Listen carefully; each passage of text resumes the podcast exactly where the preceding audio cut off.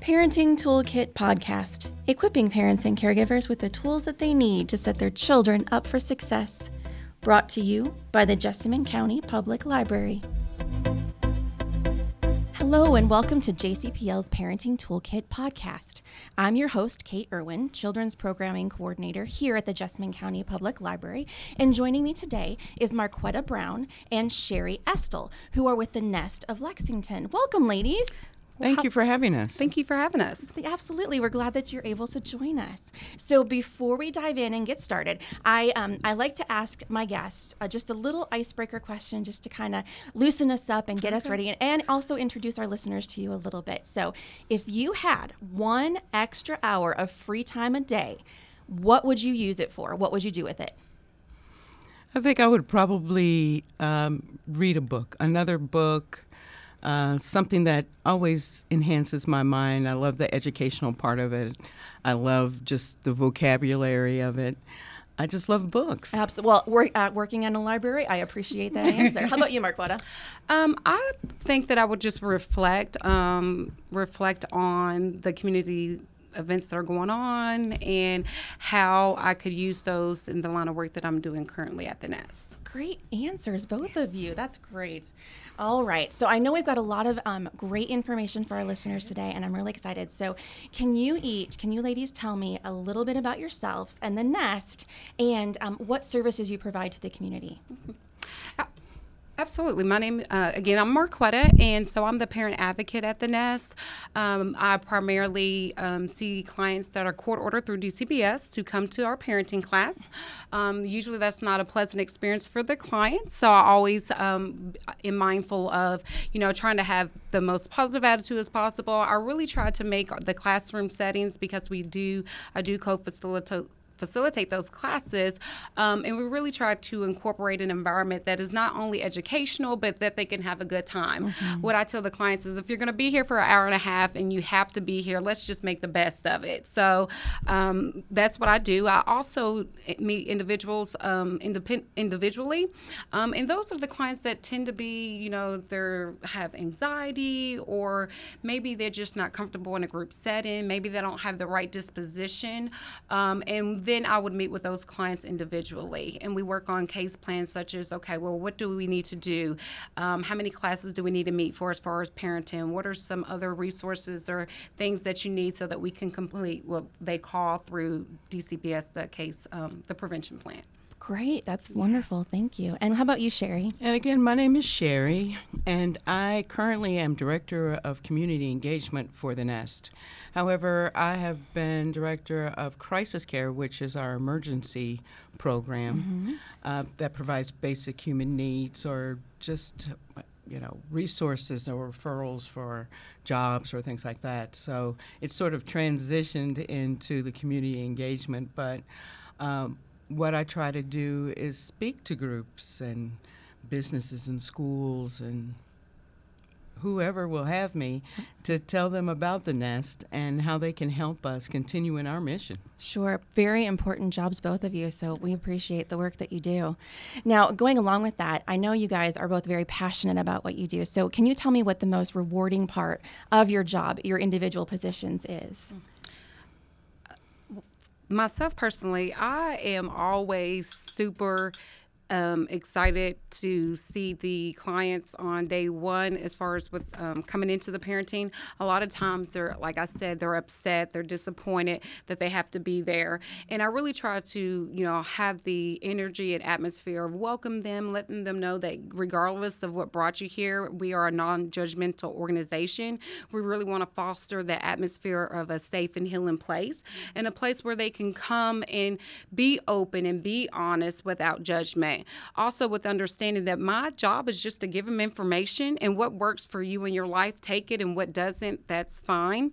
Um, but it is so um, rewarding when I see them leave, and a lot of times they're like angry to have to see me, and then by the end of the experience, they're laughing or crying or saying, you know, this is a lot different than I anticipated it being. So that is very rewarding, as well as them coming back, you know, months later or years later. I had a client who came back from 2015 and she's like, um, you, I just wanted you to know that you really made my experience at the Nest a great experience. That's wonderful. Yes. So to see that you really impact people's lives in that way, that's great. Absolutely. And it reminds me of the Maya Angelou, you know, people will forget what you say, people will forget what you do, but they never forget how you make them feel. So I always try to make people feel valued and respected. And for me, I think it's the same thing. Um, my one on one with client families is most important to me. So when they come to me, I feel like I am, uh, you know, you have your family and friends or the people who know you, know you. And sometimes you just need to be able to tell somebody else what's going on. And to be able for them to feel free to be able to unburden themselves and then for me to wind it back around and say okay let's how do we approach these challenges that you have today giving them a short-term goal list something that they can reach something that when you accomplish it you feel like you've actually done something. You know you can dance you can buy your favorite candy bar you could whatever to celebrate the success of completing that goal. You never know what might happen in a situation that could help an individual. So for me, I like to empower them and encourage them to step out of the box in which they now find themselves. Absolutely. Giving them the freedom to say, you know, if you just take a pen and poke a hole in that box to let some light shine in, you never know what might be on that other side. And it's rewarding when they come back and say, you know, Miss Sherry, you know, you told me this, this, and this, and I did that and I'm happy for them. So those are the kind of things that I love that one-on-one interaction, or if it's in a group setting, uh, to see a spark in their eye that they get it. You know, that's the most rewarding part for me, that they've taken that extra step or they got the courage to to step out of that box. That's wonderful and so important to have those relationships and people that you can turn to. That's great. All right, so so can you all tell me um, what the Nest does and what that what the focus of the Nest and what services you all offer? Sure, sure. We are a nonprofit social service organization. We have 42 years plus going on helping people with the four programs that we're most proud of. So we do domestic violence education and support counseling. And in that program, we offer attorneys in our family court system. Uh, we have an attorney who does Fayette County and 17 surrounding counties, including yours. Um, we have court advocates that are there to help survivors of domestic violence uh, wade their way through the process of going to court and what they'll see here. So we have court advocates in Fayette County as well as 17 surrounding counties. So we're pretty proud of that. We also offer parenting education and support. Um, and in that, from those parenting classes, we get the parent support group, parent advocacy. Um, we have a men's parenting, like a father's parenting class, a mom's parenting class. We have we even offer an intensive infant uh, baby bonding parenting class for those who might need a little bit more one on one help. Uh, so we're pretty proud of that as well. We have crisis care, as I mentioned before, um, that helps with families' emergency needs. Um, a lot of times, a lot of clients have paid their rent and utilities, but get a flat tire, and that $70 you were going to use for bar soap or toothpaste or laundry detergent, diapers or food had to go to that tire so that you could get back and forth to work and or school. So come see us. And all of those donations, uh, those are donations that fill our cupboard to help with families' emergency needs. And it could be just asking who's hiring or where can I get workwear, uh, interview wear with Dress for Success, you know, or any partner agencies that we do in the Lexington area. And then we have a child care center that offers respite care. So maybe babysitter A, B, and C canceled and you need to get to work and or school, give us a call. Wow, that's amazing. And we'll watch your child for free. It's a five star rated child care center. Okay. We're pretty proud of that as well. Sure. So that allows you to feel like your child is in a safe space. Yeah. And that's what we're pretty proud of too. Very good. Very good. Now, I know we've been hearing a lot in the news, and um, I've just been introduced to it myself, but we hear about ACEs and your ACE score. Uh, can you tell me a little bit about what that is, um, exactly how you determine that, and what that means for people who aren't familiar with that term?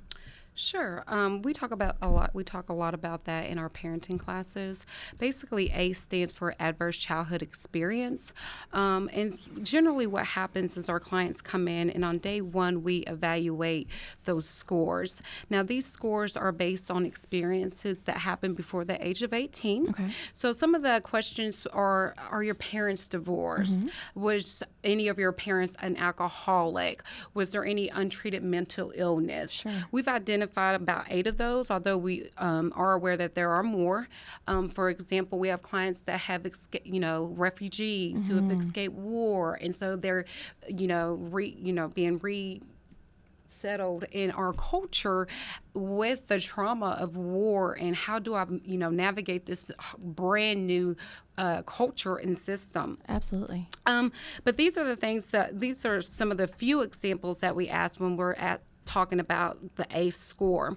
A lot of times, what I like, um, you know, what I want the listeners to understand and what our clients understand after taking parenting is ACEs, which is adverse childhood experience, generally or is associated with trauma. And when children experience a lot of trauma in their childhood, that can be perceived as behavioral issues or that child has ADHD and ADD and things like that. What we are noticing in um, what we are noticing is that a lot of times trauma looks like behavioral issues. Okay.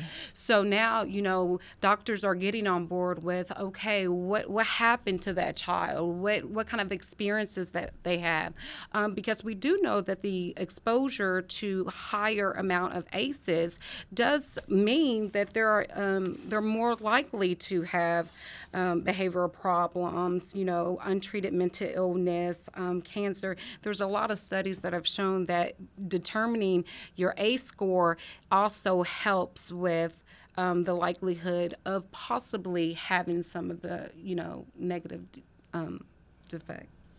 Uh, so you, as an adult, those traumas that you may have had as a child will affect how you you work in your family unit. Sure. So those things that you didn't think were, you know, affecting how your child is being raised or your relationship within your family unit can be about the ACE scores. So it's really an enlightening process for an adult mm-hmm. to say, well, yeah, I did see this when I was younger. My dad did hit my mom, or my mom was an alcoholic, or, mm-hmm. you know, all these things. And it affects, affects how you navigate life as an adult Right, right.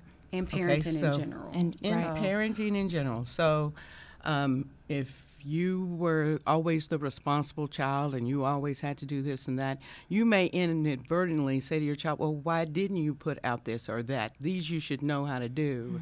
You know what I mean? Absolutely. You're expecting your child to do the same things you did when you were a child. Right, Right, So those kind of traumas, even though you don't think of it as a trauma, you know, you didn't think of it as a trauma, Right. Affect how you raise your family from that point forward. Wow, that's that's really great information. Like you said, it's really enlightening to see how um, the things that you went through as a, as a child obviously affect you as an adult. But then also you you touched on physically and and the ramifications that, that can have. That's a, that's great information. Um, so it, talking about the protective factors that we we're going to talk about in our workshop this evening, um, what are some protective fa- factors that families can have in place or maybe try to put in place um, to help families reduce um, their stress or or to just make their their family a little bit stronger? Okay, I'll go over that. There's six protective factors that um, we've identified through Kentucky Strengthening Families. Okay. Um, and these protective factors are um, used to help, you know, with the ACEs if you do have high scores as pertaining to the ACEs. So I'll go over the first three and then let Sherry go over the next three. So the first one says parental resilience, and we do talk about that a lot in parenting classes because it's important um, how well you bounce, bounce back from negative um, anything in life. It show, shows the child how to do that as well. So we talk about the importance of okay, you, so you have to take parenting class, this is a perfect opportunity to talk about resilience and to discuss that with your child and say, Do you remember how difficult it was? Because a lot of times our clients don't have their children in the homes. That was a difficult difficult period for us, but we got over it. And mom did what she had to do so that she could have you back. And moving forward, that's what I'm going to continue to do.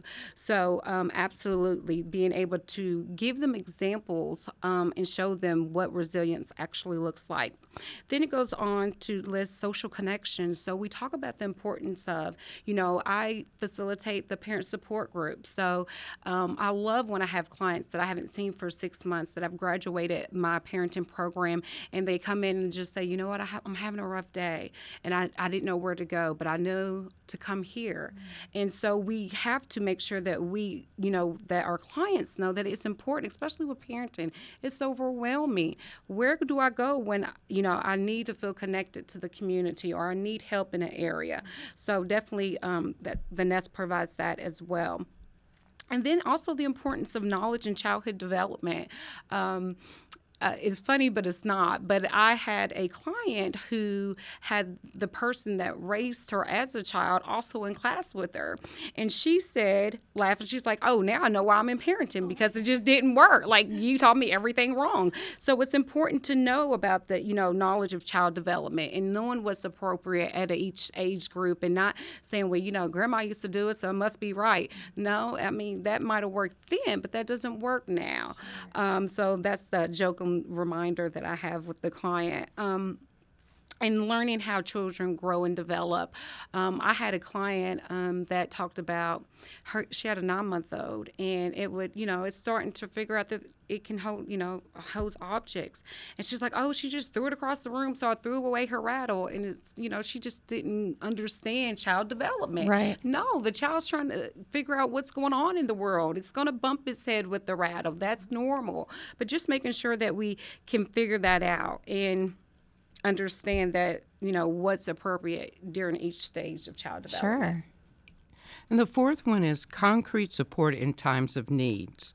So families get assistance to meet basic human needs. You would not believe how just not having bar soap or food in the house can affect how a family runs okay so those access to resources uh, i know where i can go to get help for a b or c you know to get help uh, maybe i need a gas card to get to work or maybe i need food or cereal or whatever it might be just knowing the resources if it's the local department for community-based services to get food stamps or you know whatever it might be having the knowledge of those things around you can help uh, sort of tender those moments.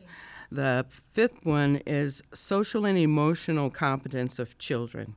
Families teach children how to have healthy relationships. So that's how they come to parenting class and learn about protective factors and ACEs and how those things that happen to you affect how it ha- how you raise your child. So being aware of those things about you how can you change those things going forward with your children? Mm-hmm. Very important. And the last one is nurturing and attachment. Families ensure children feel loved and safe. A child's early experience of being nurtured and developed and developing a bond within the family unit seeing a caring adult, someone who's going to listen to you, someone you feel like you can communicate with. Those are the things that we hope that they take away with them tools that they can use in their own family units. Mm, that's great. Great. So, talking touch after touching on those protective factors a little bit, um, what if a family feels like they don't necessarily have all those in place, or or they could really use some um, some assistance in in establishing those or strengthening those? Is there a way that they can go about doing that, or, or can you help uh, touch sure, on that a little bit? Sure. They can always call the nest. Okay um, their family resource counselor at their children's oh, school. great, yeah. That's another resource uh, that they can use. That person can in turn send them on to where they can get uh, say parenting classes to be able and you don't have to be court ordered to attend a parenting Sure. class you can just come on in and talk to us and we'll give you those tools as well That's great. um, you know we love it when a person says you know i think i need a little bit of help yeah, yeah. and as Marquetta said, uh, maybe they're not a group thing because mm-hmm. they don't want to feel like they failed and they don't want to show their frailties to somebody else. But let me tell you, there's everybody has some kind of frailty. Absolutely. But being able to talk about it in a group, you'll see that there are other people who are going through the same exact things that you're going through. Yeah, and that's comforting too to know that you're not alone. I think so. Very good. Yeah. Good, good. All right. Well, it sounds like you guys do a lot of very important things and a- lot of important work. So I, I appreciate you um, and all the work that you do. Um, so if uh, the families that are listening to this feel like this has struck a chord with them, that they really could use some more information, where can they go? What are some resources that they can um, tap into next? What are their next steps that they can do? Well, um, as a person that works at the Nest, I'm always going to say, please contact the Nest. Um, again, we do have the four different programs, and we are an organization that if we can't you know help then we will definitely get you to the right person um, there's also places um, like sherry mentioned your resource um, your family resource person through school the guidance counselor like you did katie google it you know if you don't know google it um, and um, as far as finding out information which is how you reached out to me. Yeah. Um, so definitely use the internet and let that be a tool to navigate. And uh, you, more times, what I've found in the nonprofit is people will help. All you have to do is ask. Absolutely. And you know, and that has been something that I have been amazed about. You know, um, whether Taking that first step. Right, absolutely, absolutely.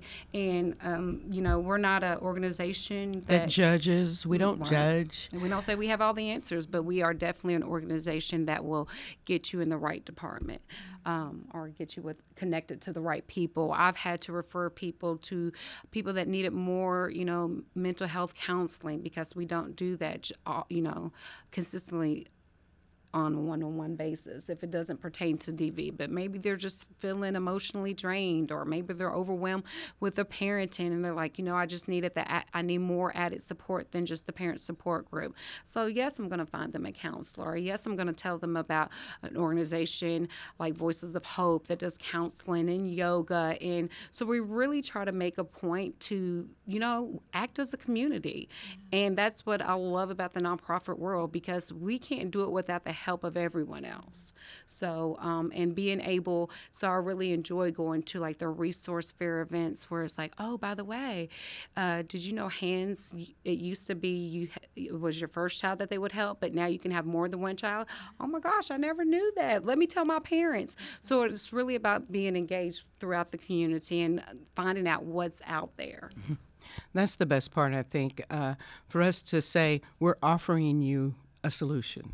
Now you just have to take that next step to go find out about it. So whether it be, well, I I have a job, but I can't afford to pay for daycare for my child. What do I do?